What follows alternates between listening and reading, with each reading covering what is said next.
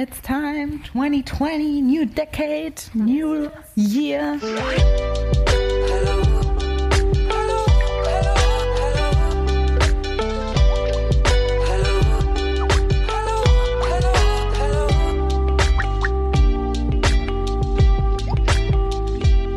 Hallo, frohes neues Jahr. Herzlich willkommen zu Feuer und Brot von Maxi und Alice, zwei besten Freundinnen zwischen Feminismus und Popkultur. Zur ersten Folge im Jahre 2020. Ähm, hi Maxi. Hallo. Ich grüße euch, wir grüßen euch. Schön, endlich wieder Feuer und Brot. Ich freue mich richtig. Das ist ja eigentlich gar nicht so lange her, es ist halt so lange her wie sonst auch, aber es fühlt sich halt länger her an, weil man so viel frei hatte und Feiertage waren und so viel passiert ist. Ja, der Du bist ein Jahr älter geworden, Weihnachten, Silvester und jetzt sind wir wieder hier. Ja, ist auch unfair, ne? Wir haben schon drüber geredet, dass es irgendwie so sich so komisch anfühlt, dass einem einfach nie einer sagt und man weiß es eigentlich, dass der Dezember so anderthalb Wochen weniger hat und der Januar eine Woche weniger hat und man einfach so denkt, wo ist die Zeit hin? Ja. Und ähm, das, also ich finde es schon, das fühlt sich schon krass an irgendwie. Also auch wenn ich jetzt, ich hatte halt frei, ich war sogar weg, ich war sogar in einem kleinen Kurzurlaub in Italien. Ähm, und ja, das fühlt sich War dann lecker? so, war richtig lecker. Ich habe ich hab wirklich nachher gedacht, ich habe nicht genug gegessen. Also ich bin da weggefahren und dachte, ich hätte noch mehr essen sollen. Das war wirklich so. Und wir sind ja mit dem Nachtzug gefahren und dann kommt man, ähm, also es war total schön, das kann ich auch sehr empfehlen, aber man kommt auf jeden Fall auch nicht so super erholt aus dem Nachtzug raus, wie man sich das vorstellt. Der ruckelt ganz schön, der ist sehr laut. Das heißt, ähm, man muss einfach sich darauf einstellen, dass man nicht so gut schläft. Und, dann ist Und es es ist halt auch ein bisschen kalt, oder? ja, ich glaube, das kommt echt drauf an. Auf der Hinfahrt war es super warm. Dann konnte man die nicht gut regulieren, die Temperatur. Dann war ich die ganze Zeit so zwischen Hi- Hitze und Kälte. Und auf der Rückfahrt war es dann echt kalt. Da habe ich richtig Zug abbekommen nachts oben in dem Bettchen und habe mich so komplett eingewickelt, weil ich auch super schnell danach wieder arbeiten musste. Und dann muss ich ja immer so auf meinen Hals und meine Stimme aufpassen. Ja. Also es war auf jeden Fall heftig. Und deswegen haben wir jetzt hier auch meinen schönen neuen Duftdiffusor. Der ist nämlich ganz gut für meine Atemwege auch. Ja, sehr Für gut. unsere.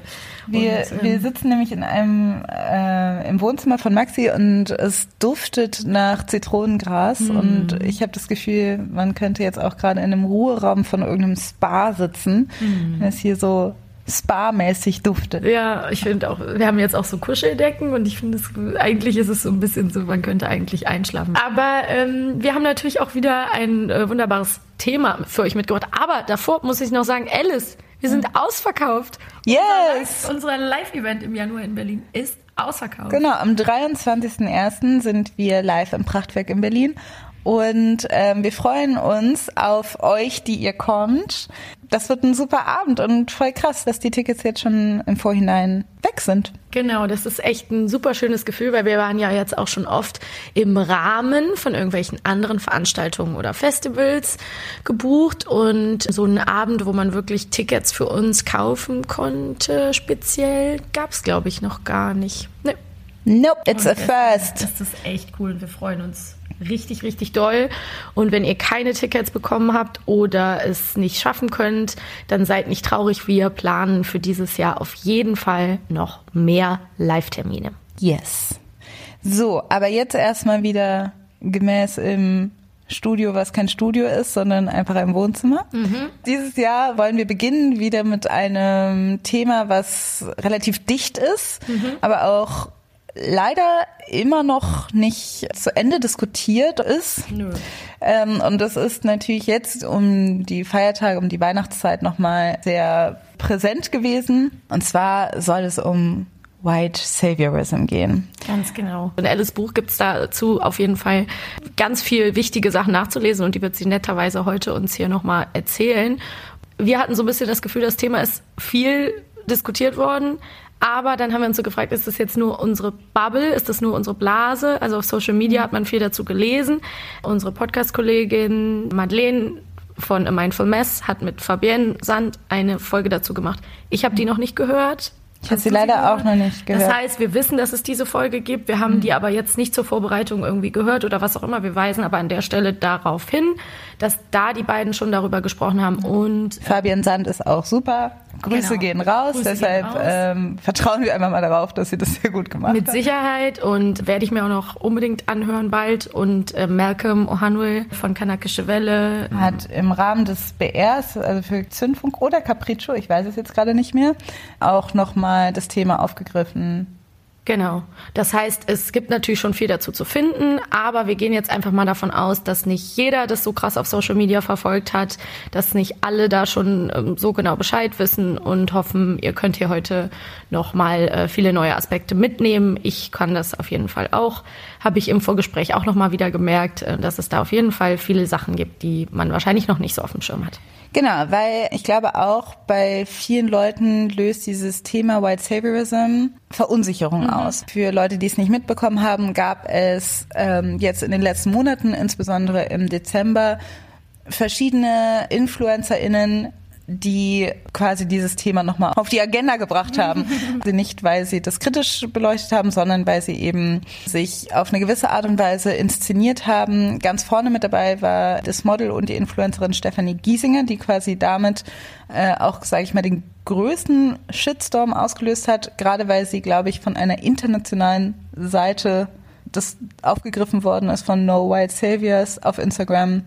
Da wurde ein Post von ihr kritisch repostet, wo sie zu sehen ist mit schwarzen Kindern in, ich weiß gar nicht, ich weiß noch nicht mal, wo sie war, um ehrlich zu sein. Auch in Malawi.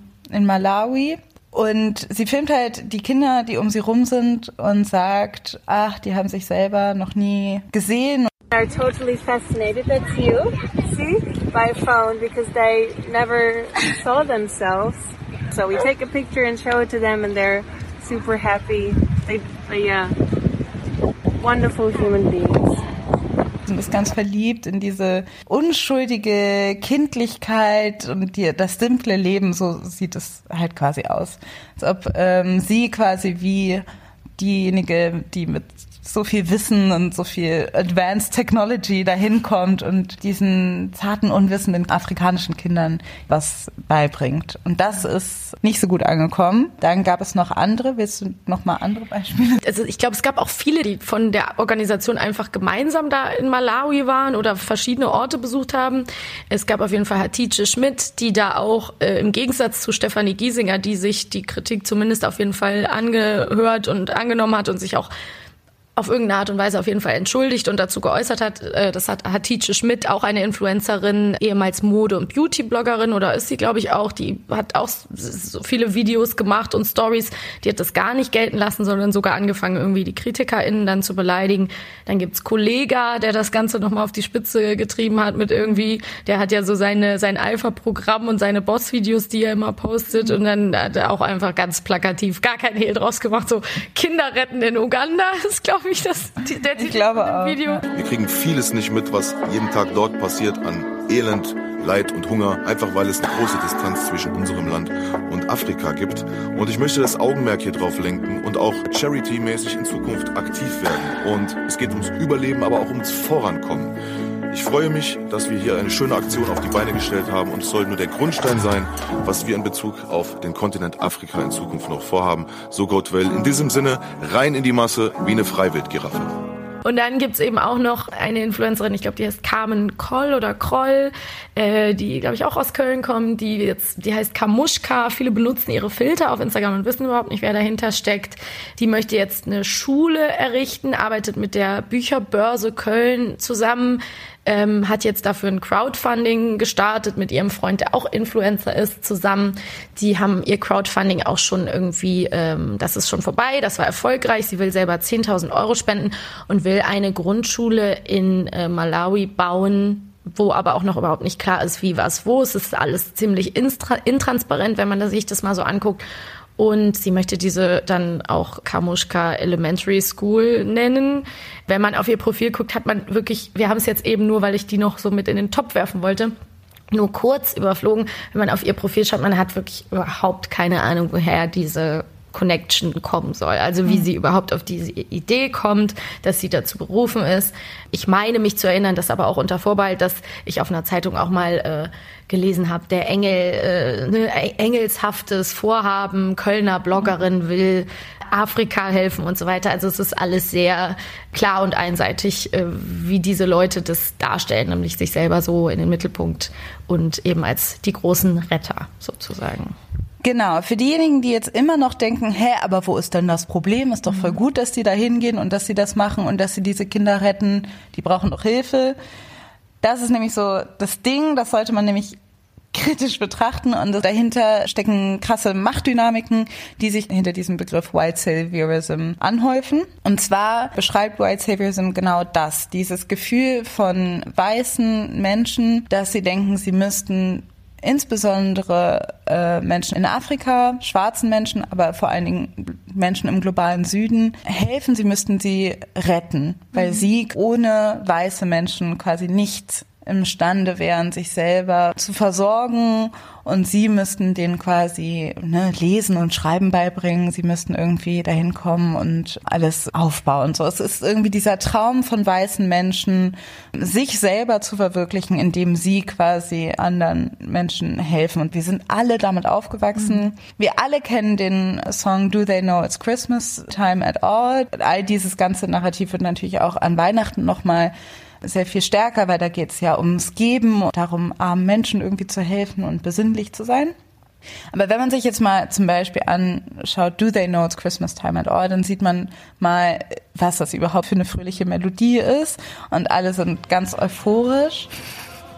Aber die singen halt There won't be snow in Africa this Christmas. The greatest gift they get this year is life, where nothing ever grows no rain, no river flows.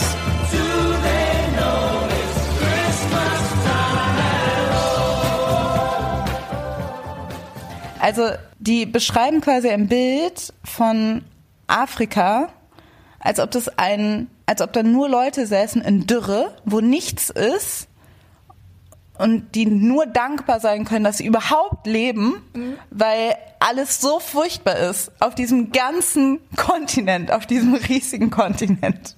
Ist alles scheiße. Ja. Es gibt kein grünes Gras, es gibt noch nicht, es gibt keinen Schnee, es gibt nichts. Das, das stimmt natürlich alles nicht, mhm. aber das ist halt das Bild, was wir immer wieder reproduzieren und was auch gerade auch diese InfluencerInnen reproduzieren und was wir immer wieder jedes Weihnachten auf Plakaten sehen, dass wir äh, den armen Kindern helfen sollen und was so ein bisschen, was definitiv besser geworden ist, aber was auch definitiv 90s, 2000er war, waren eben diese Bilder von den ähm, Kindern mit den Fliegen auf dem Gesicht, mhm. die ganz traurig in die Kamera gucken, weil sie ähm, nichts zu essen haben. Und das ist unser Bild von Afrika. Genau. Und was du eben so schön beschrieben hast, so diese Dürre, ne? Also es reproduziert einfach ein ähm, Bild von Armut, also es bedient auch immer so eine, so eine Art von Poverty Porn, also dieses wir sehen das Elend von anderen Leuten vermeintlich und sind dann so dankbar für das, was wir haben mhm. und das ist ja auch das, was bei Stefanie Giesinger dann so kritisch war, so dieses ach, die Menschen, sie sind mit so wenig zufrieden und das steckt ja auch in Do They Know It's Christmas Time at All. Wissen sie überhaupt, nein, sie ihnen geht so schlecht und sie lachen trotzdem und mhm. sie sind so dankbar für das, was man ihnen geben kann.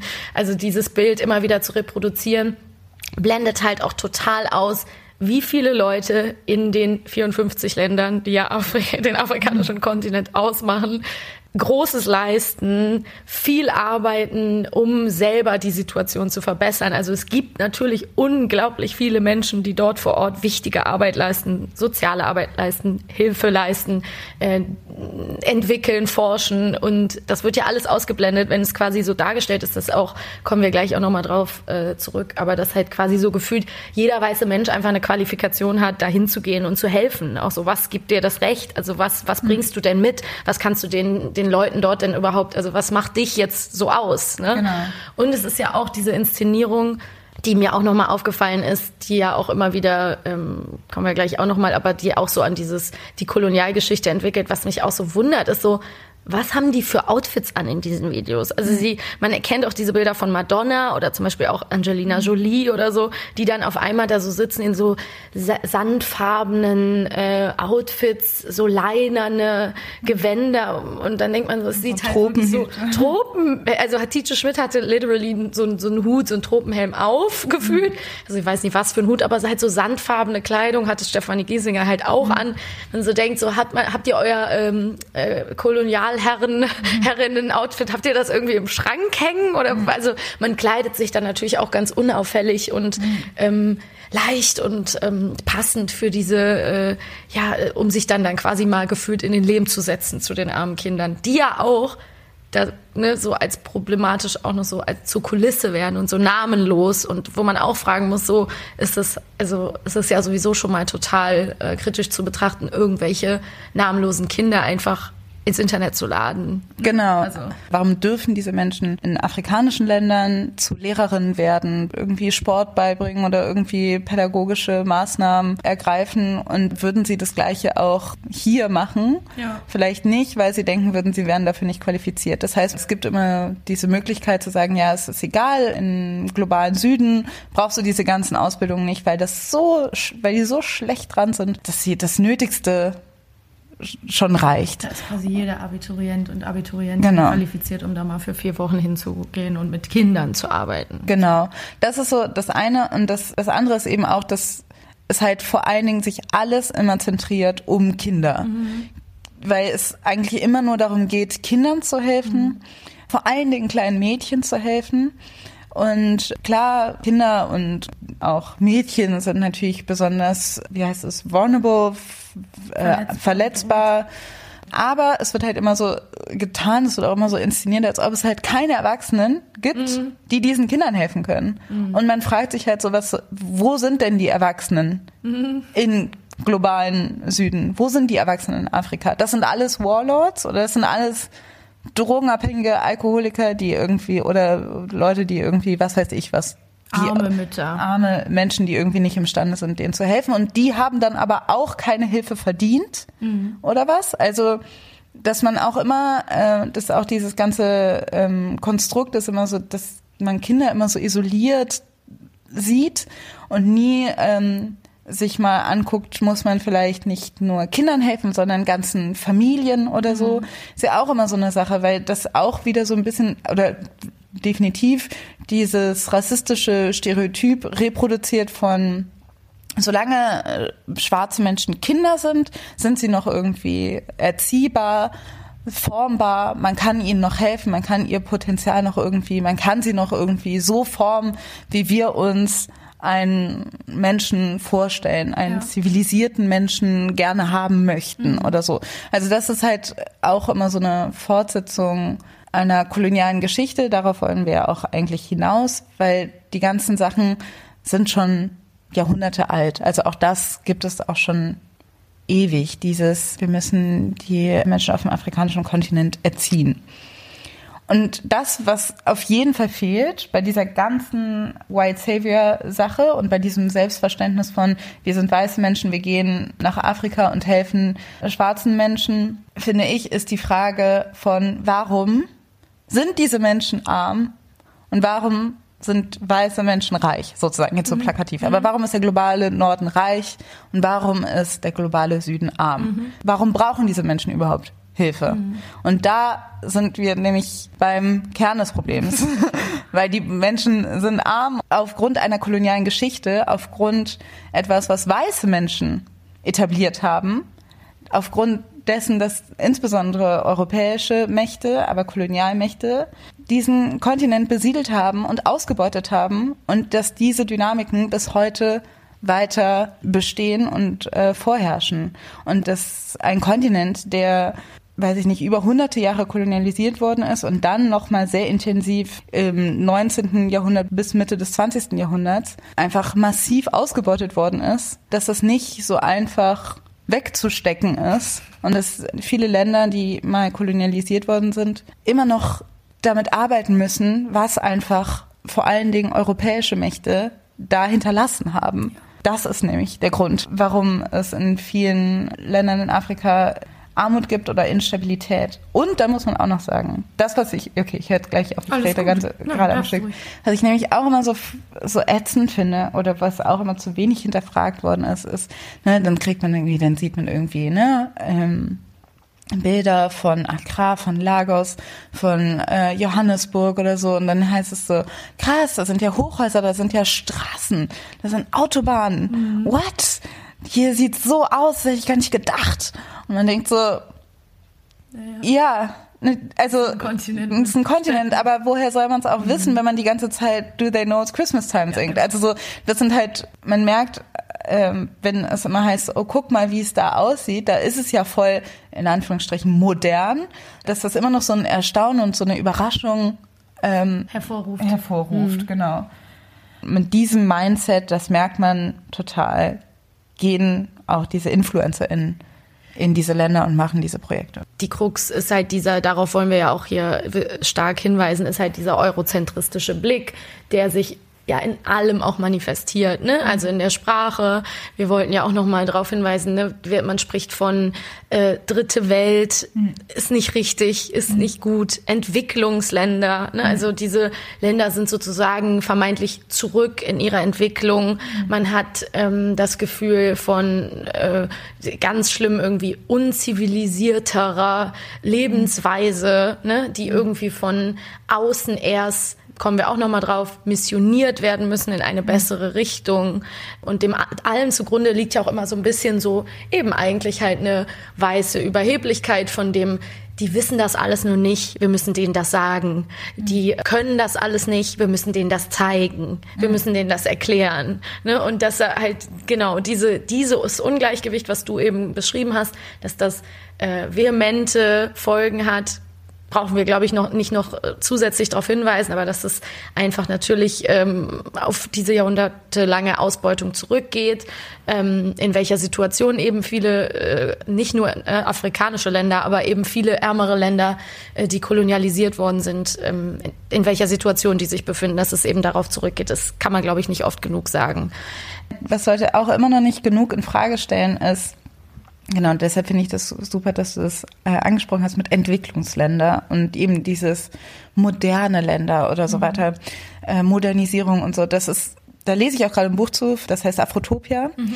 Ähm, und da geht es auch nochmal darum, diesen Begriff Entwicklungsländer, aber auch moderne und so nochmal ähm, genauer zu hinterfragen, weil die Sache ist halt, man denkt halt immer noch, dass die ganze Welt sich nach dem westlichen, europäischen, weißen Modell richten soll. Mhm. Alle Leute sollen so leben. Genau. Das ist quasi das Endziel. Dahin sollen diese Menschen ja oder diese, diese Länder, diese Bevölkerung sollen ja dahin entwickelt werden. Genau. Dass am Ende alle so sind wie in Europa, wie in den USA, mhm. da wo weiße Menschen mehrheitlich leben. Also ich habe das Gefühl, da kommt noch nicht mal so die leiseste Idee dahin, dass das vielleicht nicht das Ziel sein mhm. muss. Und dass es zweitens auch überhaupt nicht geht, weil ähm, die, Ressourcen die, Ressourcen überhaupt nicht reichen. Und da stehen wir auch irgendwie vor dem Dilemma, deshalb, deshalb jetzt irgendwie große äh, Konferenzen gehalten werden, wie man mit dem wirtschaftlich immer stärker werdenden afrikanischen Kontinent umgeht. Mhm. Weil ja, am Ende, ja, es ist einfach nicht umzusetzen. Und auch hier wird dann jetzt immer gesagt, so ja, äh, das ganze, genau, das ganze Müll, das ganze äh, Plastik und hier in Afrika, das wird immer, es wird immer ein größeres Problem, die Urbanisierung und so weiter.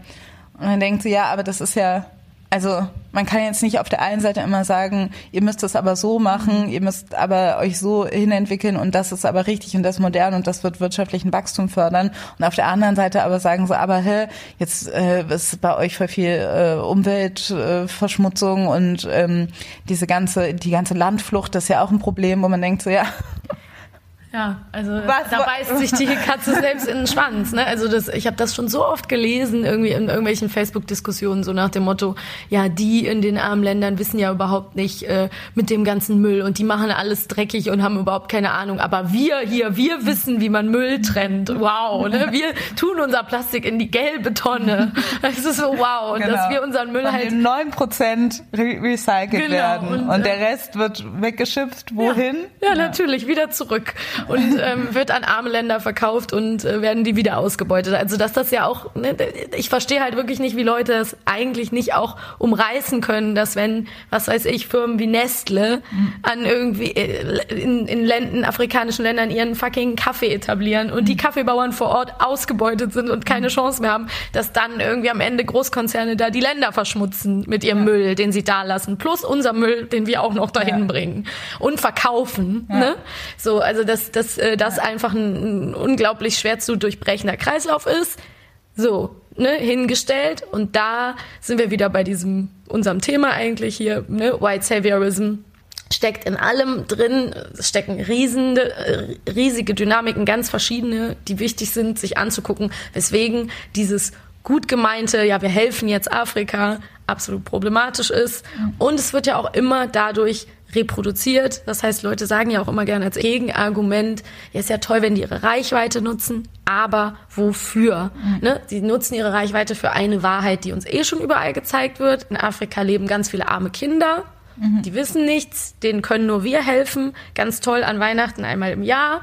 Ähm, und eigentlich zeigt es uns immer wieder ein ganz einseitiges Bild und nicht ein realistisches Bild, wo die Leute in den Vordergrund gestellt werden, die eben eh schon gutes, wichtige Arbeit leisten, die da vor Ort sind und vor allen Dingen eben ein, äh, ein Bild von Afrika als trockenem, dürren, armen, traurigen Kontinent. Ja. Afrika wird ja so eine Masse. Also Leute sagen immer wieder, das sei ein Land und versprechen sich da irgendwie immer wieder. We as Africans are sick and tired of being belittled and overlooked for somebody else's humanitarian agenda. So allow me to make this abundantly clear Africa is not a country, it is a continent, a big one, with 54 countries and a lot to offer. Ich finde es einfach so interessant, dass jetzt irgendwie so der Aufstieg Afrikas, dass er dann gleichzeitig aber auch irgendwie so als bedrohlich wahrgenommen wird. Ich habe jetzt das Gefühl, vielleicht auch, weil ich mich mehr damit beschäftigt habe, dass man dann wiederum Angst bekommt, wenn es heißt, ne, das sind für viele Leute nicht so die besten Nachrichten, wenn es dann heißt, irgendwie ähm, die stärksten, die Länder mit dem stärksten wirtschaftlichen Wachstum, ich glaube die fünf stärksten oder so, sind in Afrika alle. 2050 wird Afrika der Kontinent sein mit der stärksten Bevölkerungsanzahl. Da kriegen die Leute absolute Panik, obwohl man denkt, es ist der zweitgrößte Kontinent der Erde. Es ist jetzt nicht so abwegig, dass da viele Leute leben. Es war eigentlich unnatürlich, dass da so lange so wenig Leute gelebt haben. Warum war das so? Slavery? Slavery, Colonialism. Es gibt keine genauen Zahlen, aber wenn man das alles zusammennimmt, der Versklavungshandel, die Kolonialisierung und welche Opfer das mit sich gebracht hat, dann kommt man auf eine Zahl von 200 Millionen Menschen, die sind einfach, die nicht, äh, die hätten auf diesem Kontinent leben sollen. Ähm, naja, auf jeden Fall, ähm, ich weiß nicht mehr, wer es gesagt hat. Ja, hier der Schalke-Chef. Nee, nicht, nee, ich will nicht Tönnies sagen. Also. Ich will, ähm, irgendjemand hat doch gesagt, wir dürfen Afrika nicht den Chinesen überlassen. Ah, ja. Ich bin mir nicht mehr sicher. Aber ähm, da merkt man ja auch. Christian Lindner gesagt, aber der hat Nee, das nicht ja, keine Ahnung, könnte auch sein. Aber, aber das ist, Ja. aber dass man ja auch merkt, also eben, jetzt ist China ist ja irgendwie Er auch. gesagt, der Spargel wird von den Chinesen angebracht. ich. Aber egal. Ah, ja. Naja. Naja, aber auf jeden Fall, genau, das ist so eine, ja, dass man äh, da auch merkt, also wir dürfen Afrika den Chinesen nicht überlassen, das ist ja auch schon mal so eine Sache, weil genau, China ist mittlerweile auch wahnsinnig, sag ich mal, neokoloniale Dynamiken, die da irgendwie äh, entstehen. Ist jetzt aber auch, geht irgendwie zu weit, um das jetzt weiter äh, auszuführen. Aber dass es dann heißt, dieser Kontinent wird immer noch so behandelt, als ob man sich Land sichern muss, darf, weil das der rohstoffreichste Kontinent auf der Erde ist, dass man einfach irgendwie gucken muss, ne? Get your, get your piece of Africa, save your economy. So, dass es so ein bisschen immer noch äh, die Sache ist und dass man immer noch kein, wenn man mal ehrlich ist, dass keine Wirtschaft der Welt weiß, wie sie irgendwie, wie sie unabhängig von Afrika ihre Wirtschaft weiterhin aufrechterhalten sollte, weil man braucht die Rohstoffe Ja. dieses Kontinents. Ähm, wir haben ja jetzt schon ein bisschen was vorgegriffen, aber das macht nichts. Können wir nachher nochmal ein Wrap-up machen. Aber du hast ja auch in deinem Buch äh, an was erinnert, was viele von uns wahrscheinlich miterlebt, aber schon wieder vergessen haben. Wir sind ja auch alle mal voll in die White Savior Falle getappt, nämlich. Ja, es war zumindest auf jeden Fall, glaube ich, so ein, so, wenn man jetzt mal merkt, ne, was man, was jetzt passiert, wo Leute sehr viel schneller irgendwie erkennen, was da los ist. Also zumindest werden ja so Leute wie Stephanie Giesinger oder Hatice Schmidt kritisch konfrontiert. War es damals 2012 auf jeden Fall noch nicht so. Willst du mal nochmal erzählen? Ach so, äh, Coney 2012. ähm, ja, das war doch, du musst mir aber helfen, weil du hast das für dein Buch ja nochmal angeguckt. Ja. Ähm, erzähl du ruhig. Ich habe nochmal dieses, genau, es war ja dieses halbstündige Video, was dann auf einmal auftauchte, damals als alle nur Facebook hatten und kein Instagram oder so. Mhm. Und Facebook und YouTube dominiert haben, tauchte dann ein äh, YouTube-Video auch auf Facebook auf und es wurde unglaublich schnell geteilt. Ich glaube, ähm, in der Zeit war es irgendwie das viralste Video, was es jemals gab.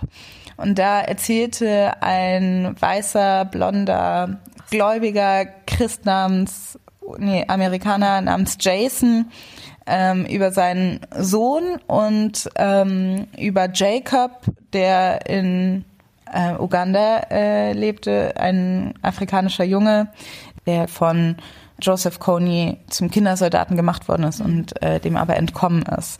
Und das ist jetzt, dass das äh, Jason so ergriffen hat, dass er ihn, dass er gesagt hat, er würde ihn retten und würde ähm, Uganda retten und vor Joseph Kony. I made that promise to Jacob, not knowing what it would mean, but now I do. Over the past nine years, I have fought to fulfill it. And the fight has led me here, to this movie you're watching. Because that promise is not just about Jacob or me, it's also about you. And this year, 2012, is the year that we can finally fulfill it. Und hat dann eben zu dieser krassen Aktion Coney 2012 aufgerufen und meinte, wir müssen alle Guerilla-Marketing machen und überall Coney 2012 überall hinkleben.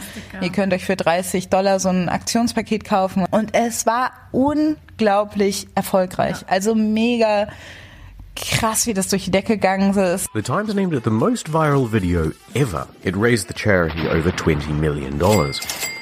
People really went fucking bananas for this video and those Ugandan kids. Aber man muss dann auch sagen, auch das ist ziemlich schnell okay. irgendwann mal in der Luft zerrissen worden, weil dann sehr schnell auch Stimmen kamen aus Uganda, die meinten, what is going on? Coney, Joseph Kony ist längst nicht mehr das grassierende Problem hier. Mhm. Kony, Joseph Kony war zu der Zeit auch gar nicht mehr in Uganda, mhm. sondern in Zentralafrika und war nicht mehr, also furchtbarer Mensch, richtig furchtbarer Mensch und weiß nicht, ob der internationale Gerichtshof, was da irgendwie jetzt die ja. Lage ist. Oh, aber ähm, aber dennoch war es einfach ein veraltetes Narrativ, dieses das arme Uganda unter der Macht von Joseph Kony. Joseph Kony war auch nicht derjenige, der alles gestartet hat. Ist ja nicht der eine es ist typ, einfach, genau. und dann ist alles gut. So. Es ist viel, natürlich viel komplexere ja. Zusammenhänge, was da alles hintersteckt, wie die Dynamiken waren. Und das war aber auch, das hat die Leute hier überhaupt nicht interessiert. Man war, okay, Joseph Kony, das ist der böse Warlord, das ist das arme Kind, Jacob ist das arme Kind und deshalb müssen wir jetzt einfach, und wir können das alles, wir können denen helfen. Und es gab so eine globale Euphorie die so, wir helfen. Auf jeden Fall wurde das dann aber auch, glaube ich, zu dem Zeitpunkt, wo dann der besagte Aktionstag war, war alles schon wieder abgeebbt und keiner hatte mehr Bock drauf, was auch so bezeichnet war. Aber es war zu der Zeit irgendwie Rihanna, Mark Zuckerberg, alle haben mitgemacht. Mhm. Also es war richtig krass. Und was ich interessant finde, ähm, das ist eigentlich jetzt, ohne dass wir es so geplant haben, ist das die perfekte Brücke, um wirklich nochmal zu sagen, das spiegelt ja schon, auch wenn das jetzt ein echter Typ und ein echtes Video war zu echten Sachen, spiegelt es ja schon extrem krass die Perspektive wieder, wie das auch immer wieder in Filmen und in Medien uns erzählt wird. Ja. Weil du brauchst in der Geschichte, warum war das so erfolgreich? Es war ein pretty äh, weißer Dude, ähm, sympathisch, äh, mit seinem kleinen weißen Sohn, ne? mhm. ne? Also über diesen äh, kleinen weißen Sohn kann dann die Geschichte eines Jacobs erzählt Mhm. werden. Ne? Also die Perspektive brauchen wir quasi, um emotional attached zu sein, sonst ergreift uns die Geschichte nicht so. Und das ähm, haben wir ja echt, wir haben letztes Jahr beim Kosmonaut Festival, was ja nicht alle hören konnten, haben wir über White Saviorism in Filmen gesprochen, weil es eben auch ein äh, total krasses Phänomen ist, wie da Geschichten erzählt werden. Und du hast da auch mit dem Deutschlandfunk schon drüber geredet, ne? Im anlässlich zu The Green Book. War das, glaube ich? Ah, ja, stimmt. War nämlich, äh, The Green Book hat doch letztes Jahr den Oscar bekommen. Für besten Film, Für genau. besten Film mit Mahershala Ali ähm, Und Viggo Mortensen. Und Viggo Mortensen, ähm, der dann auch ganz schnell in der Kritik stand, weil es geht eigentlich um die wahre Geschichte über einen Autor. Nee, über einen Komponisten. Einen Musiker, genau. genau. Wie heißt nochmal? Shirley. Don Shirley. den Film auch nicht gesehen. Ja. Aber äh, da hat sich dann auch die, das ist auch mein letzter Satz dazu, da hat sich dann die Familie nachher, nämlich äh, dieses Komponisten, auch geäußert und gesagt, ja, so war das aber alles überhaupt nicht und wir finden es eigentlich äh, nicht so cool, wie das da erzählt wurde. Nichts gegen Mahershala Ali, ne? der ist ein super Schauspieler, toll, aber White Saviorism in Movies is a thing und es gibt auch wahnsinnig viele Beispiele. Alice, sag du doch mal was dazu. ich kann auch Beispiele. Nein, aber eben ist es, wenn man sich mal äh, an, wenn man sich jetzt mal so überlegt, ne, über denkt dir einen Film, wo es um, sag ich mal, Menschen geht, schwarze Menschen oder nicht weiße Menschen, die irgendwie in einer schlimmen Situation sind und dann irgendwie da rauskommen, dann sind das alles Filme oder die ersten Filme, die du, die dir vielleicht einfallen, ist, dass da eine weiße Person kam und ihnen geholfen hat und ihn ge und äh, sie gerettet hat. Das ist quasi das. Ne, also wir hatten damals im Kosmonaut haben wir über Dangerous Minds gesprochen, Klassiker aus den 90er Jahren mit Michelle Pfeiffer und äh, mit dem Soundtrack, den vielleicht Leute noch kennen, ähm, Gangsters Paradise.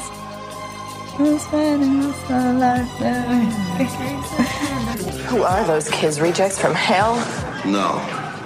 The kids with high IQs and low grades.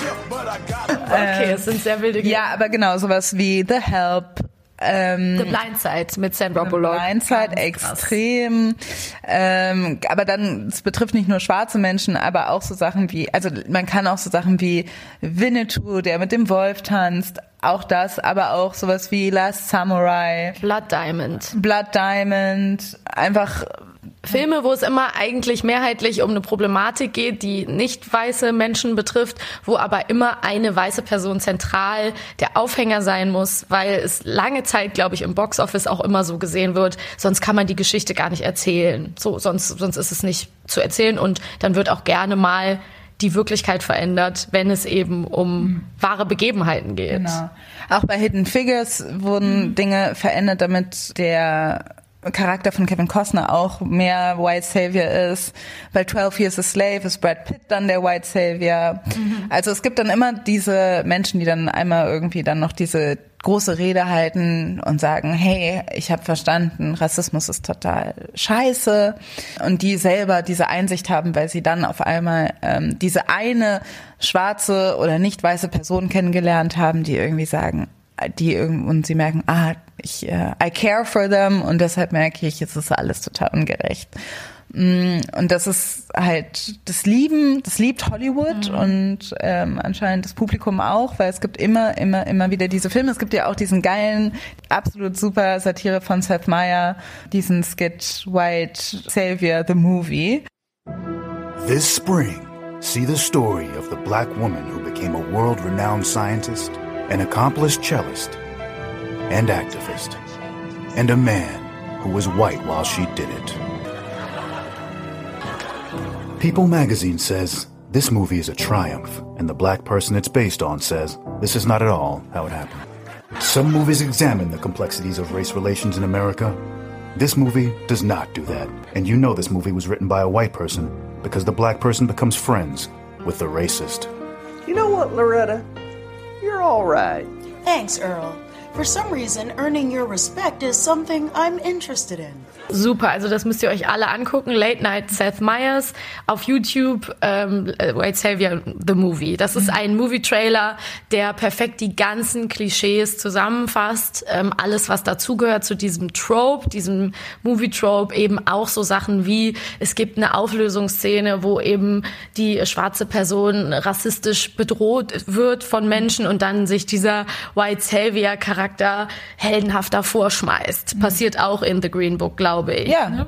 Oder eben ähm, am Ende auch immer gern erzählt äh, die Versöhnung, ne? dass sich am Ende versöhnt wird und dann ist alles gut, aber auch nichts strukturell verbessert, sondern immer nur für diese eine kleine entweder Person oder Personengruppe, die Klasse im Fall von Michelle Pfeiffer, die dann die eine tolle Lehrerin hat, die eben ihnen hilft, aber nichts strukturell verbessert wird. Und die Heldenhaftigkeit ähm, der weißen Person darf natürlich nicht dadurch geschmälert werden, dass die ähm, schwarzen Personen das alleine schaffen können. Genau.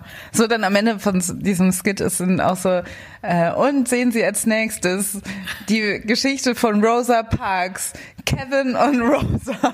Und dann geht dann Rosa Parks, steigt so in den Bus und dann sitzt da so Seth Meyers, der weiße Seth Meyers und sagt so, hey, hier ist ein freier Platz neben mir. Also so, das wird immer so, genau, alles man anscheinend, das ist ja auch eine, ähm, die auch schon mal beschriebene Empathy Gap, wird, damit wird ja immer verargumentiert, dass anscheinend weiße Menschen nicht imstande sind, Empathie mit schwarzen Charakteren zu empfinden, außer ein, sie haben einen quasi so einen Gateway, einen weißen Charakter, der ähm, quasi das für die macht und dann auf einmal findet man es auch äh, schlimm. Genau, und es ist auch rarely oder eigentlich nie a Love Story.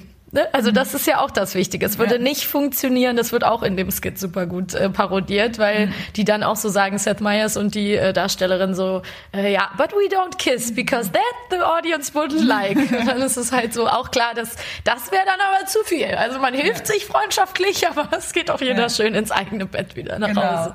Und die und der weiße Charakter ist dann halt immer komplexer als der schwarze Charakter und dann auch und dann gibt es halt eben diesen dann gibt es halt der weiße Charakter, der halt auch rassistische wie wie zum Beispiel Viggo Mortensen in The Green Book, ähm, der auch total rassistisch ist und irgendwie da sind schwarze Handwerker am Anfang des Films sind schwarze Handwerker in seinem Haus und er schmeißt die Gläser weg, aus denen sie getrunken haben. So, aber das ist nicht so schlimm, weil es gibt ja noch, dann fahren sie in den Süden und sehen sehr viel mehr Rassist, also sehr viel rassistischere Leute, die das Problem sind. Das heißt, man hat auch immer als weiße Person hat man halt eben diese die Person von ähm, der der Rassismus quasi verziehen wird, wo die Leute trotzdem beste Freunde werden am Ende, weil die ja dann doch irgendwie bekehrt worden sind und das wird denen dann nicht übel genommen. Und dann gibt es ja auch eben, und selbst, es gibt dann oft ne, dann auch der große, krasse Rassist, Ja. die Rassistin, die ähm, so überzeichnet ist in ihrem Rassismus, ähm, die dann aber auch am Ende des Films oft geläutert wird und dann sich auch nochmal mit der schwarzen oder nicht weißen Person versöhnt oder zumindest irgendwie und dann ist die nicht weiße Person ist dann auch immer so, ja, alles ist okay. Die ist immer total, findet das alles nicht schlimm und ist nie sauer. Forgiving, die ist forgiving. Das Ja. ist ja das. Das gibt ein gutes, wohliges, gemütliches Gefühl. Dann denkt Aber man so, puh, alles gut. ja, und deswegen ist es natürlich wichtig, ähm, die Brücke kommen wir gleich auch wieder zurück in the real life, aber deswegen ist natürlich wichtig, dass diese Geschichten anders erzählt werden, dass diese Geschichten selber erzählt werden von Menschen und nicht über Menschen ähm, und aus welcher Perspektive. Das haben wir hiermit nochmal ähm, auch festgehalten, weil es einfach echt krass ist, dass so ein Film wie The Green Book dann einfach 2019 noch gemacht wird und dann einfach auch den Oscar gewinnt. Ja, genau. Also ich glaube, ne, mal gucken, es hat auf jeden Fall, ähm, ich habe das Gefühl gehabt, dass ähm, da auf jeden Fall ein größerer Widerstand kommt, auch ein selbstverständlicherer Widerstand auch von ähm, seitens der schwarzen Community. Ja. Ähm, zum Beispiel ist Spike Lee auch ähm, aus Protest irgendwie aufgestanden und gegangen oder so. Und das sind halt Leute, die irgendwie ähm, äh, schon ziemlich laut sagen, ähm, das ist nicht okay. Oder ich kann dann auch irgendwie bei der Specs was drüber schreiben Ja. und beim Deutschlandfunk drüber reden oder so. Und ähm, das heißt, man merkt, da gibt es irgendwie zumindest Fortschritt in der Awareness. Ich will, wenn man es mal positiv sehen will, mal gucken. Aber es ist noch lange, es gibt ja auch noch viel zu tun. Und vor allen Dingen muss man auch sagen, auch wenn die Awareness auf der einen Seite krasser wird, werden aber auch bestimmte Dynamiken durch einen, ähm, sag ich mal, schnelleren, dynamischeren Kapitalismus auch noch mal krasser. Mhm. Und das verschärft auch diese White Savior Situation im, sag ich mal, im wahren Leben. Ja. Im, äh, zum Beispiel, äh, wenn wir jetzt wieder zum Volunteering kommen ja. oder so, dann merkt man halt, dass das auch mittlerweile einfach viel mehr Menschen machen mhm. und dass es ja ein ganz krasses Business geworden genau. ist. Das ist quasi zum guten Lebenslauf dazugehört, mhm. dass man dann halt mal irgendwie Volontierarbeit gemacht hat. Es soll halt eben mal kurz sein und es soll halt eben nur ein kurzes Projekt sein und vielleicht so, sagen wir mal, vier bis acht oder vier bis zwölf Wochen dauern, ja. weil mehr Zeit hat man auch nicht und man hat auch nicht so viel Bock und ähm, deshalb macht man das mal ganz kurz. Geht man mal ganz kurz irgendwo hin, und hilft da irgendwas zu bauen oder betreut da ein Waisenhaus und freut sich und spielt die ganze Zeit mit Kindern. Hier im tiefen Afrika habt ihr die Gelegenheit, den Europäer hinter euch zu lassen. Und das finde ich nämlich auch so krass, weil man hat halt immer dieses Ding vor Augen von diesen fröhlichen schwarzen. Kindern, die einen entgegengelaufen kommen und einen in die Arme nehmen und sich so freuen, dass man da ist und dass man denkt, da ah, ist so toll und dann geht man irgendwie wieder und dann denke ich aber manchmal, ja, denkt irgendjemand wirklich mal an diese Kinder, mhm. die quasi jedes, die im, im, innerhalb eine, eines ihres Kinderlebens so viele weiße Menschen sehen, die all das erwarten und verlangen von denen. Dieses, eben man kommt mit dieser Erwartung, dass die super fröhlich sind, immer happy. Das ist nicht, ich glaube nicht, dass das in irgendeiner Form, wenn man jetzt mal ne, wieder diesen Vergleich macht, weil den muss man ja machen, damit mhm. Leute irgendwie das irgendwie checken, wenn man irgendwie hier hinkommen würde ähm, in ein Waisenhaus und dann würde einem direkt, würden einem direkt irgendwie Kinder in die Arme laufen und sagen, oh, das ist so toll und dich die ganze Zeit umarmen oder so. Dann würde man doch vielleicht denken, ähm, ja, das ist nicht diese, das ist irgendwie nicht cool. Ja, das ist nicht ähm, gut für die Kinder. Das ist, äh, ne, die haben keine äh, Person, wo sie richtig attached sein können und so. Das heißt, das alles, finde ich, ist auch mal kritisch zu sehen. Ich will jetzt auch nicht, äh, will jetzt auch irgendwie keine Pathologisierung machen oder keine Ferndiagnose, weil auch da kenne ich mich zu wenig aus. Das müssen dann, müsste man irgendwie ExpertInnen fragen.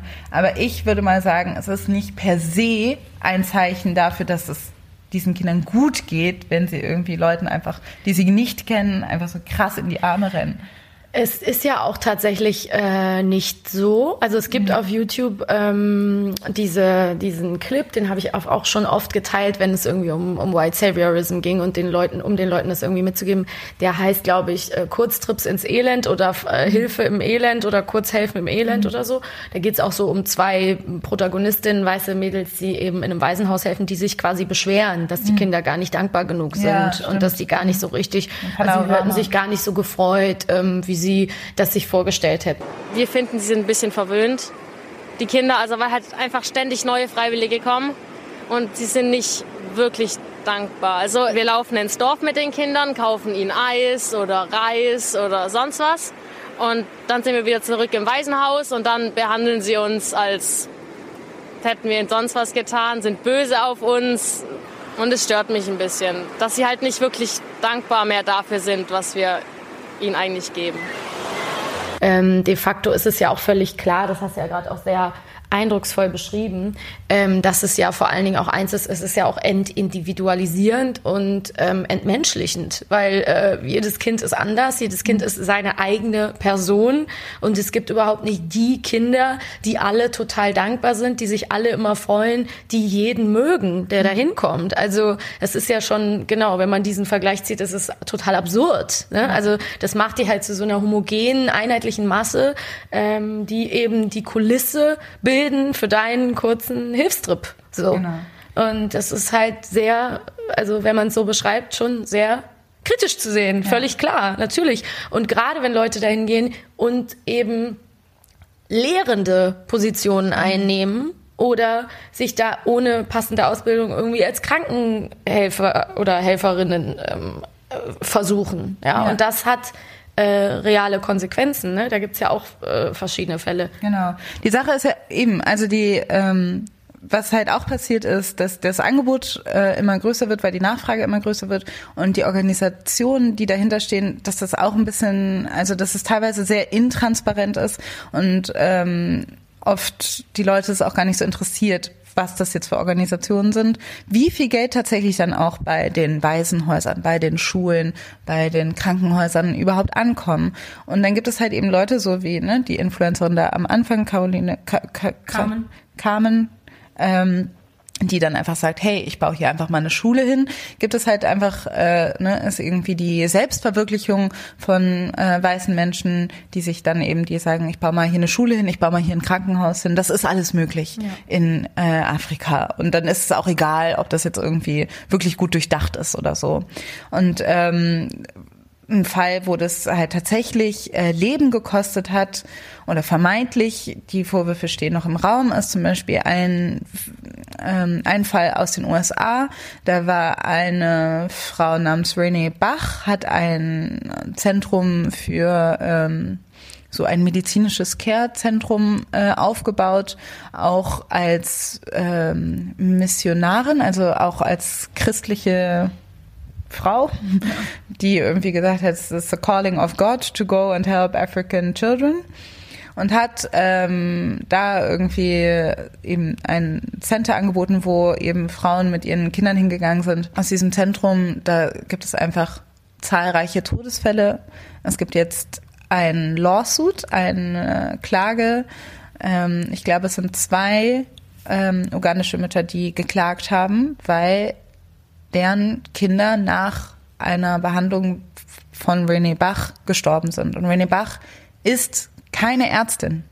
Die hat einfach und hat einfach medizinische Eingriffe äh, getätigt an diesen Kindern, die für die sie überhaupt nicht ausgebildet ist ja. und wo sie überhaupt sich ist nicht ausgebildet, Diagnosen zu stellen, irgendwas zu sehr, die Recherche, die sie gemacht hat, hat sie vielleicht irgendwie keine Ahnung woher, aber sie hat sie nicht aus einer Ausbildung.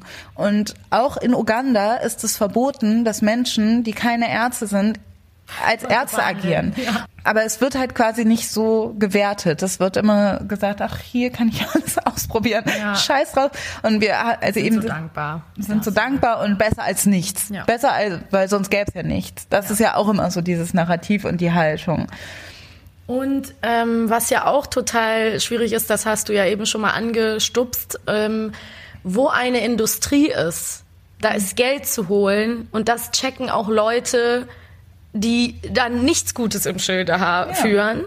Und wir haben ja das jetzt schon mal angedeutet, was eben reale Konsequenzen sein können. Es kann aber auch zum Beispiel sein, das durchblickt man ja auch alles nicht, das wissen wir, wenn Leute da hingehen, um dort irgendwie vor einer Klasse zu stehen oder in einer Kindergruppe, was die Kinder sonst machen würden. Also werden Kinder dann quasi da vielleicht hingeholt, die eigentlich da gar nicht wären, damit die Helfenden dann die passende Kulisse haben, ja. weil sie die Dollars haben und ja. dafür bezahlen. Das kennt man ja aus unserer Spiritualitätsfolge, haben wir andere Sachen äh, besprochen, wo eben so ein Business gemacht wird, quasi wie du gehst in den Tempel und da kriegst du ein Blessing von einem tollen Mönch mhm. und die sitzen dann da alle und jeden Tag machen aber 100 120 Touristen dieses Blessing mhm. und dann kriegen die Leute irgendwie Geld dafür und es wird einfach eine Industrie daraus. Du mhm. weißt nicht, ob, wenn du an der Schule als Lehrer arbeitest, ob vielleicht Leute, LehrerInnen vor Ort den Job nicht bekommen, mhm. weil die Stellen komplett freigehalten werden oder gar nicht vergeben werden müssen, weil eben weiße Westler kommen und, und da, da einfach arbeiten möchten genau. oder so. Also das heißt, natürlich wie immer ähm, wenn Geld irgendwo zu holen ist, dann wird daraus auch ein Big Business aufgezogen. Und äh, ganz sicher ähm, ist es nicht immer so transparent, wie das dann alles, wie die Gelder verteilt werden und ob da wirklich irgendwie was Gutes bei rauskommt. Ja. 80 Prozent der Kinder, die in Waisenhäusern leben weltweit, haben ein lebendes Elternteil. Wow. Also das ist, das sind natürlich oft auch Elternteile, die aus diversen Gründen vielleicht nicht imstande sind, dieses, äh, die Kinder zu versorgen. Aber auch da, und da habe ich auch mal mit einem, ähm, mit unserem Freund Jared, der in Australien halt sich ähm, sehr in diesem Social-Sektor bewegt, gesprochen, dass man halt eigentlich dass er auch dafür plädiert, nicht nur Waisenkinder zu sehen, sondern diese, sondern hilfsbedürftige Familien und die ja. Erwachsenen auch mit reinzusehen, weil ähm, es oft ein sehr viel traumatischeres Erlebnis ist, sich den, also die aus seiner Familie entrissen zu werden ähm, und dass man deshalb vielleicht Konzepte entwickeln sollte, wie man diesen ganzen Familien helfen kann. Ist es wirklich das Beste, Kinder aus ihrer Familie rauszuholen, um sie dann besser zu versorgen? Oder ist es besser, den Eltern irgendwie Jobperspektiven zu geben, damit sie selbst ihre Kinder besser versorgen können? Das sind halt irgendwie Konzepte, die gibt es zu wenig und die werden auch zu wenig promoted, weil sie halt nicht so interessant sind für irgendwelche Menschen, die gerade nach der Schule irgendwie vielleicht ein bisschen helfen wollen. Voll. Und was da ja auch drin steckt, ist, kritisch zu sehen natürlich irgendwelche Patenschaften, die dann auf Zeit für äh, Kinder geschlossen werden können, die aber jederzeit kündbar sind, wo Kinder dann dankbare Briefe schreiben sollen. Da fängt es an, das kennt man aus unserer Kindheit. Ähm, dann aber auch natürlich Adoption, ne? Madonna, die sich irgendwie schwarze Kinder adoptiert, wo dann nachher rauskommt, dass sie natürlich die zumindest noch eine Oma oder einen Papa oder irgendwen mhm. haben vor Ort. Wer weiß es denn genau, ob das mhm. nicht vielleicht die bessere Lösung ist und dass das möglich ist, ist ja schon so fragwürdig.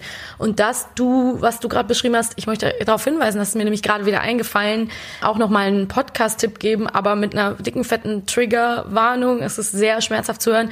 Dieser Fall von diesen zwei äh, weißen Frauen, diesem lesbischen Paar, die, glaube ich, sechs schwarze Kinder in den USA allerdings mhm. adoptiert haben passt aber zu diesem White Savior Ding total, weil die Kinder alle aus verschiedenen Familien waren, alle in Foster Care, also alle auch noch, also viele von denen hatten noch Elternteile, die in anderen Bundesstaaten irgendwie gelebt haben. Und diese Frauen haben am Ende mutmaßlich, das ist, hat sich nicht aufgeklärt, die sind mit dem, mit einem Bus, wo die ganzen Kinder alle mit drin saßen, die Klippe runtergefahren sind, jetzt alle tot. Das ist ein unaufgeklärter Fall, was da passiert ist. Aber es gibt äh, in einer Podcast-Reihe, die heißt Broken Hearts, weil die Familie hieß Heart, die ist wirklich sehr, sehr, sehr krass zu hören. Es an manchen Stellen auch ein bisschen schwierig erzählt, aber auf jeden Fall ein unfassbarer Fall, weil man sich immer wieder fragt, so wie kann das sein, dass diese Kinder Elternteile haben? Wie kann das sein, dass niemand angezweifelt hat, dass diese zusammengewürfelte Kombination aus verschiedensten Kindern, sechs Kinder, hundertmal umziehen konnten mit diesen zwei Frauen. Es gab Hinweise auf Gewalt in der Familie, viele, viele Hinweise. Am Ende ist ein Kind sogar versucht zu flüchten. Who are these women? And how did they come to adopt six children? Two sets of three black siblings. They were one of my early role models for what like a non-traditional family could look like. We looked up to her like, wow, she's the best parent in the world. We're horrible. I know what. How can I help you? Yeah, there's some kids that I feel is being highly abused. She was eating out of the garbage. Like something's not right about this. But since she's told me about it, I just can't live with it. I'm very concerned for these kids. Niemand hat irgendwas gemacht, weil es eben diese zwei weißen Frauen, die sich so krass als Wohltäterinnen inszeniert haben, so gut auf Social Media irgendwie repräsentiert haben, dass sie eben ja nur ganz tolle Retterinnen sind und das Beste für diese Kinder tun. Ein ganz, ganz, ganz krasser Fall, würde ich sagen, von White Saviorism, der ähm, zum Tod dieser Kinder geführt hat. Und ähm, ja, großer trotzdem Hörtipp Broken Hearts, weil ich hätte sonst von dieser Geschichte gar nicht äh, äh erfahren. Deshalb ist dieses Narrativ White Saviorism nicht nur einfach irgendwie ein bisschen nervig und man sollte das irgendwie lassen und aufhören irgendwie. Also ich glaube, es fängt natürlich in sowas Kleinem an, wie wie Selfies und mit, ähm, wo man sich selber als weiße Retterin ähm, inszeniert in Mengen von genau schwarzen Kindern. Aber es hat halt eben auch diese tödlichen Konsequenzen, dieses verblendete ähm, ne, drüberstreichen von ich alles ist hier ähm, super und alles ist hier schön und äh, ich helfe und ähm, meine Deutungshoheit und meine Dominanz ähm, ist eigentlich total hilfreich für ähm, diese Kinder oder so. Was halt auch historisch, was man halt auf jeden Fall hier nicht auslassen darf, also erstmal muss man natürlich auch sagen, dass natürlich auch ähm, ähm, Hilfe und Zusammenarbeit, ähm, sei es auf der Basis von Charity oder von wirtschaftlichen Zusammenarbeiten, dass das natürlich ein total komplexes Gefilde ist und dass man nicht alle in einen Topf werfen kann und dass da manche Organisationen ähm, gibt, die sehr viel mehr ähm, verstehen und manche Leute, die halt eben ähm, sich einfach nur äh, schnelles Geld machen wollen und sich einfach äh, einen Scheißdreck kümmern. Ja. Ähm, dass da natürlich, dass es da alles gibt, Unterschiede gibt.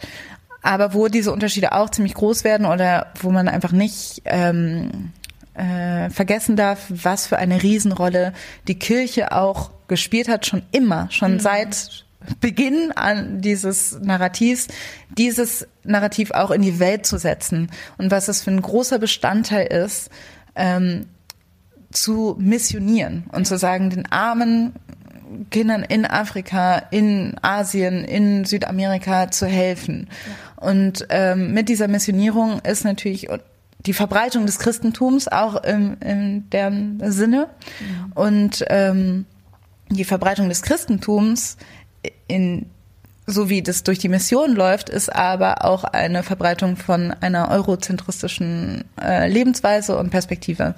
Und das ist halt total krass, weil ich meine eben, ne, ich war jetzt zum Beispiel nur in Ghana, aber ich finde es halt jetzt, fand es sehr, finde es immer noch sehr ähm, irritierend, da zu sehen, dass in diesen vielen Kirchen, die es gibt, ähm, einfach so White Jesus angepriesen wird. Das ist ein, ein Ergebnis, ein Exportprodukt von ähm, christlicher Missionierung aus einem eurozentristischen weißen Feld. Ich finde es einfach nur noch wichtig, auch als äh, Aspekt der, der Christlichkeit, weil das viele Leute hier ja auch immer so verklären, Christlichkeit und Kirche und Missionare, das ist ja auch Nächsten, Nächstenliebe und das ist das Rote Kreuz und das ist Hilfe, aber es ist auch äh, ähm, nicht verhüten, es ist auch äh, keine Homosexualität gelten lassen, es ist auch ähm, keine anderen äh, Geschlechter akzeptieren als ähm, das binäre Geschlechtssystem, also da steckt ja unglaublich viel drunter, äh, Schwangerschaftsabbrüche, bla bla bla, also alles große Themen, wo echt die Frage ist, ob da vielleicht ob der, der Papst als Chef, der Vertreter der Kirche, mhm. katholischen Kirche, because he is, also das muss man mhm. sich immer mal reinziehen, wenn man katholisch ist, ist das dein, das ist dein Vertreter Gottes, mhm. der Papst, der da sitzt im Vatikan. Mhm. Ne? Also er sagt die Wahrheit. Ob das vielleicht nicht immer der beste Ratgeber ist. So. Ja. Und, bis, und jetzt so unter den Päpsten, die es gab, ja. haben wir noch so einen relativ progressiven Papst. Ja, natürlich. Aber der halt auch wieder ein paar Hot Takes rausgehauen hat. Natürlich. ja, also, Because he's the Pope. ja, aber. Es war ja auch nie anders. Aber zum Beispiel in Uganda, man merkt einfach, also dieses, ähm, dieses Gesetz, ähm, dieses wahnsinnig ähm, ja, homophobe, homofeindliche Gesetz mhm. ist oder zumindest wird es äh, oft suggeriert, ist dieser, dieser Zusammenhang zwischen dem Einfluss von evangelikalen Kirchen aus den USA in Uganda und diesem Gesetz. Also, dass man halt, ne, es gibt halt irgendwie, manches driftet ab in Verschwörungstheorien, anderes ist ähm, ähm, aber auch einfach mehr belegt. Es gibt zum Beispiel diese Netflix Serie The Family, da wird es auch nochmal aufgegriffen, die man aber auch irgendwie, ne, die sicherlich irgendwie ähm, auch teilweise, also die, weiß ich, muss man einfach so gucken, manches ist da einfach so ich will nicht, dass es unter einem kritischen, ich will jetzt nicht, weil sowas driftet halt super schnell ab mhm. in Verschwörungstheorien, dass man sagt, okay, das ist halt diese Evil-Kirche, die die ganze Welt mhm. beherrscht. Mhm. So will ich das jetzt nicht sagen, aber es gibt auf jeden Fall Hinweise darauf, dass, oder es ist auch teilweise ziemlich klar, dass die evangelikale Kirche einen massiven Einfluss in den USA hat, aber auch nicht nur in den USA, sondern auch ähm, versucht, das über die ähm, US-amerikanischen Grenzen hinaus zu exportieren. Und es sieht so aus, als ob es sie zum Beispiel in Uganda ziemlichen Erfolg damit mhm. haben. Und dass man halt ähm, damit auch sagen muss, wenn man irgendwie sagt, ja, okay, so viele Länder da, äh, im globalen Süden sind total äh, homophob und, ähm, ja, und genau, dass das teilweise in vielen Ländern durch Kolonialismus überhaupt entstanden ist, eben mhm. ne, diese das binäre Geschlechtersystem, diese ähm, Zentralisierung auf Heterosexualität und so weiter, ähm, dass das etwas ist, was eigentlich auch ein Exportprodukt ist von weißen Menschen. Genau, was die dorthin importiert haben sozusagen. Also ja. Diese, genau. Ja, total wichtig, das noch gesagt zu haben. Wir sind ja nicht so die Fans, um total äh, krasse hier To-Do, wie ihr alles äh, machen sollt, euch mitzugeben, weil wir auch selber natürlich überhaupt noch nicht äh, sozial gearbeitet haben, das überhaupt nicht ähm, in aller Form irgendwie jetzt äh, super krasse Ratschläge geben können. Was wir am Schluss noch empfehlen können, ist eine äh, Broschüre von der Organisation Glokal äh, mit kolonialen Grüßen. Die kann man sich runterladen. Da wird sehr viel nochmal erklärt, wie man, was man beachten muss, wenn man irgendwie sich engagieren möchte. Ähm, es gibt dazu wirklich, wirklich viel zu finden. Ähm, was man, glaube ich, auf jeden Fall sagen kann, ist, sich zu fragen, warum möchte ich helfen und warum ausgerechnet da? Ähm, was habe ich eigentlich vor und was kann ich eigentlich Besonderes beitragen? Also was ist irgendwie meine eigene Fähigkeit, die jetzt wirklich nur ich kann, wo ich jetzt vielleicht nicht ähm, also oder umgekehrt, gibt es nicht vielleicht schon jemanden da, der das auch kann, den ich supporten kann? So, genau. Den ich zeigen kann, ähm, wenn ich jetzt mit Menschen spreche, die dort arbeiten, selber äh, Sachen leisten und mitbringen, die in den Vordergrund zu stellen, selber sprechen zu lassen. Also es gehört auch dazu, wenn ich jetzt einen Beitrag machen möchte, aber das versuchen wir ja auch in dem Podcast immer mehr, ne, die, die Stimme weiterzugeben an Leute, die es besser wissen, die Expertinnen wissen haben äh, und so weiter, die einfach äh, da, da schon für äh, prädestiniert sind. Dann brauchst du es nicht, brauchst du nicht zum Sprachrohr werden sozusagen. Oder kann man wirklich irgendwie bitte den Menschen, die vor Ort sind, denen vertrauen, dass die wissen, was am besten für sie ist, ähm, dass man ne, sich überlegt, okay, wenn man eben das, was man zur Verfügung hat, äh, was man am ehesten zur Verfügung hat, ist Geld, ist es am besten aufgehoben, das Geld in eine Reise zu investieren und selber hinzufliegen oder die gleiche Summe einfach tatsächlich zu spenden an Organisationen. Das könnte man sich auch fragen. Also ne, einfach nur mal nochmal darauf hinzuweisen, wie viel Selbstaufgabe ist da wirklich hinter oder wie viel Selbstzweck ist hinter so einer äh, Charity-Aktion von einem selbst. Und dabei auch gucken, wenn ihr spendet, an wen spende ja. ich. Ganz klar große Organisationen, die irgendwie Riesengeld für Werbung ausgeben, die auch wieder dieses Narrativ unterstützen, irgendwelche armen, großen Kinderaugen auf Plakatwände zu drucken, ob das mhm. sein muss. Lieber gucken, Leute fragen, kennt ihr jemanden vor Ort? Wisst ihr vielleicht, wer da schon gute Arbeit leistet? Was kann ich machen? Kleinere Organisationen ähm, unterstützen? Wo kann man was beitragen, was vielleicht bleibt, damit die Abhängigkeit nicht weiter fortgesetzt wird? Es ist auch nochmal also und wirklich, ich glaube, das ist eine ziemlich große Herausforderung dass man halt auch merkt, ne, es gibt das, was Leute nämlich schnell machen, ist, wenn sie irgendwie, ne, wenn sie über White Saviorism hören oder so, dass sie denken, okay, dann mache ich gar nichts mehr. Mhm. Damit so. Das, ähm, es ist nicht so, als ob man sich, das ist ja die Schwierigkeit, man kann sich nicht dem kolonialen Erbe entziehen. Mhm. Es ist so, dass, ne, das, das finde ich, ist immer noch sehr wichtig zu sagen, der globale Süden ist arm, weil der globale Norden reich ist und umgekehrt, der globale Norden ist reich, weil der globale Süden arm ist. So, dass man merkt, man hat hier irgendwo eine Verantwortung in der Hinsicht oder man hat hier irgendwo etwas, ne, man kann jetzt nicht einfach sagen, ja, so ist es und man macht jetzt gar nichts.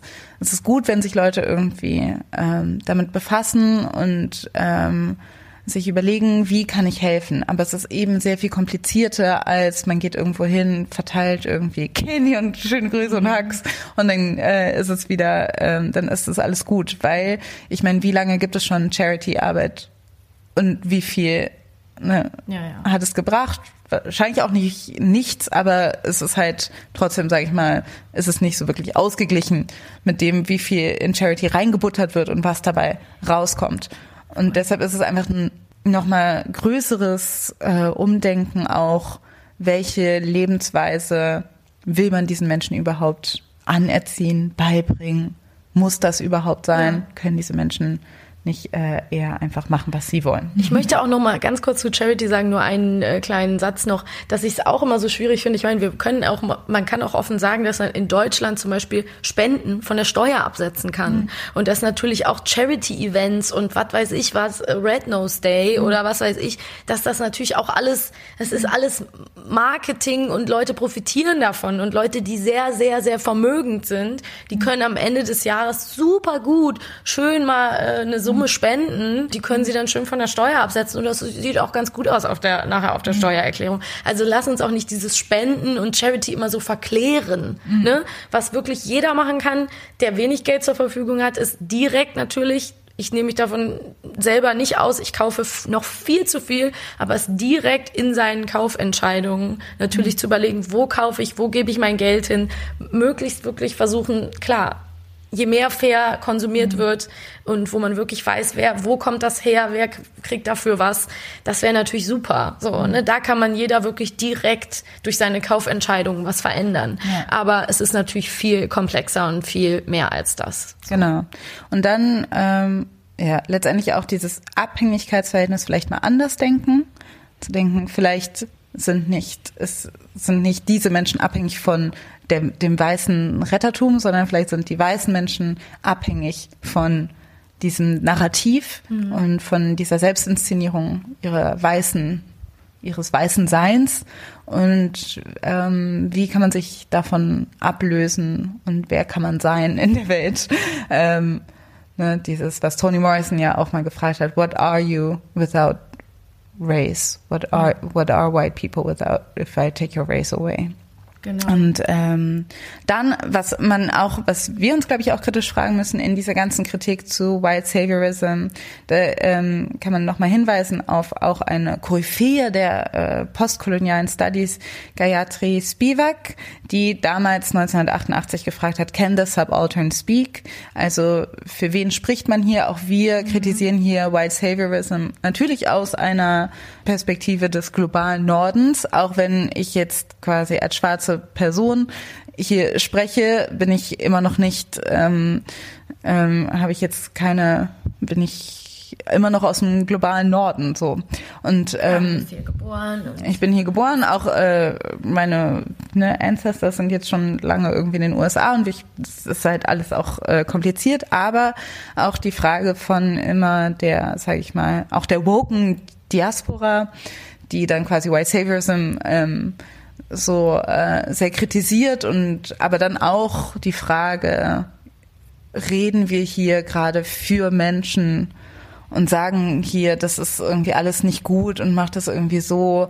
Und die Menschen selber äußern diese Kritik aber gar nicht. Das ist halt, das ist auch, ne, auch da gibt es jetzt nicht eine Richtung, ist nicht nur das oder das, aber es ist auch komplexer. Und auch das möchte ich irgendwie nochmal hier sagen, ne, dass wir, Ja. wir auch hier natürlich auch, dass man uns genau dieses Elfenbeinturmmäßige vorwerfen könnte, in diesem sagen, weil wir kritisieren hier diese Leute und wir sind nicht in the field und wir sind nicht irgendwo und haben mal irgendwie versucht, in irgendeiner Form das postkoloniale Erbe in irgendeiner Form aktiv aufzuarbeiten, natürlich. anstatt äh, außer, dass wir drüber reden. Genau. Aber wir haben hier halt heute versucht, auch was zu erklären, weil wir auch das Gefühl hatten, wir sind sehr, wir konnten jetzt, das hat auch, glaube ich, ganz gut geklappt, detailliert nochmal auf Dinge eingehen, die vielleicht nicht jeder so klar hat.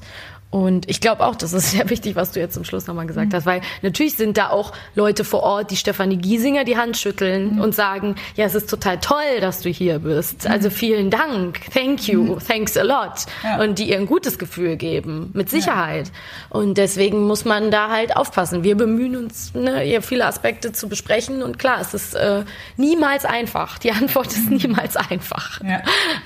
Genau. Okay, jetzt haben wir euch, es war wieder eine dichte Folge. Wow, ja. Wir haben euch geohrfeigt mit Informationen. Denkt drüber nach.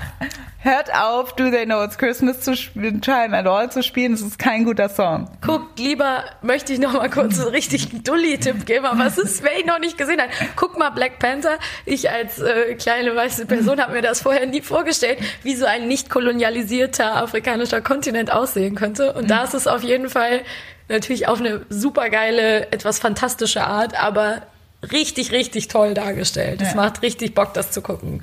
Also das vielleicht noch als schönen Tipp zum Abschluss. Wenn ihr Black Panther noch nicht gesehen habt, guckt euch mal Black Panther an. Ja, ist geil. I love it. Okay. Bye bye. Tschüss. Das war die neue Folge Feuer und Brot. Erreichen könnt ihr uns unter feuerundbrot.gmail.com, auf Facebook, Twitter oder Instagram. Wenn ihr uns unterstützen wollt, könnt ihr das mit einer monatlichen Spende auf Steady oder Patreon. Wir hoffen, ihr seid auch beim nächsten Mal wieder mit dabei und bis bald. Tschüss. Tschüss.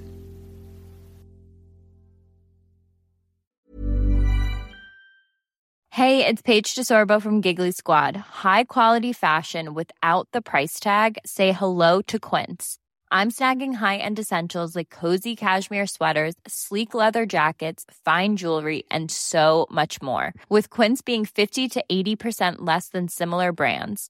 And they partner with factories that prioritize safe, ethical, and responsible manufacturing. I love that. Luxury quality within reach. Go to quince.com slash style to get free shipping and 365 day returns on your next order. Quince.com slash style.